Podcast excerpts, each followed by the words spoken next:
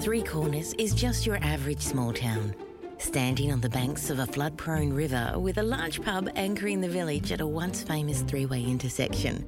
Now it's simply convenient. As people chase the country dream, the country lifestyle, just not the unceasing agricultural workload. Population 2,000 ish. But like all small towns, scratch the surface and you'll be surprised at what you find underneath. In that sense, Three Corners is really no different to any other small town I know, except perhaps for some of the characters you might meet.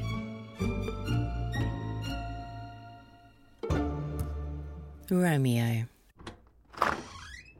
He smiled as he came into the room after the guests had left.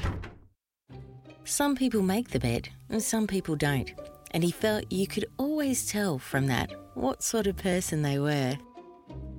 Last night's guests were a young couple, obviously smitten with each other, so he gave them the Juliet suite for the price of a regular room.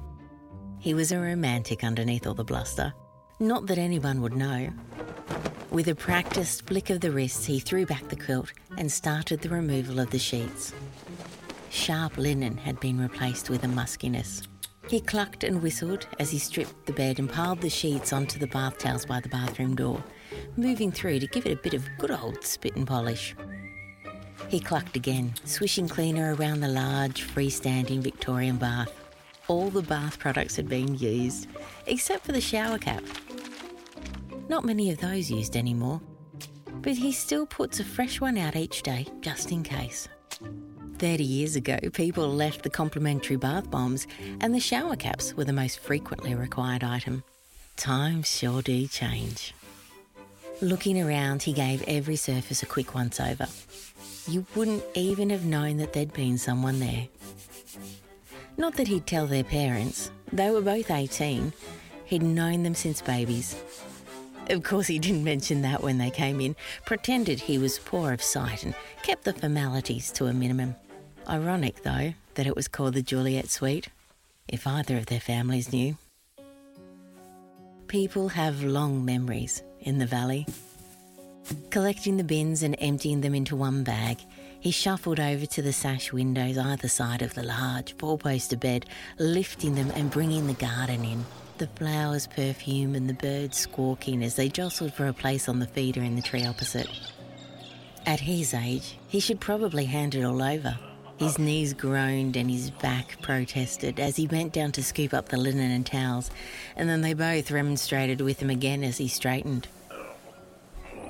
But he saw the way those two looked at each other, and a tear of hope glistened in his eye as he filled the cart and wheeled it down to the laundry. Most would think that he didn't know anything about love. He smiled slowly at the memories. But he did. He knew a love so deep, so passionate, and so amazing it had sustained him for 50 years. He smiled again. No, no one would know. But they didn't need to. He would continue here and make sure that those in love would get their chance, like he did.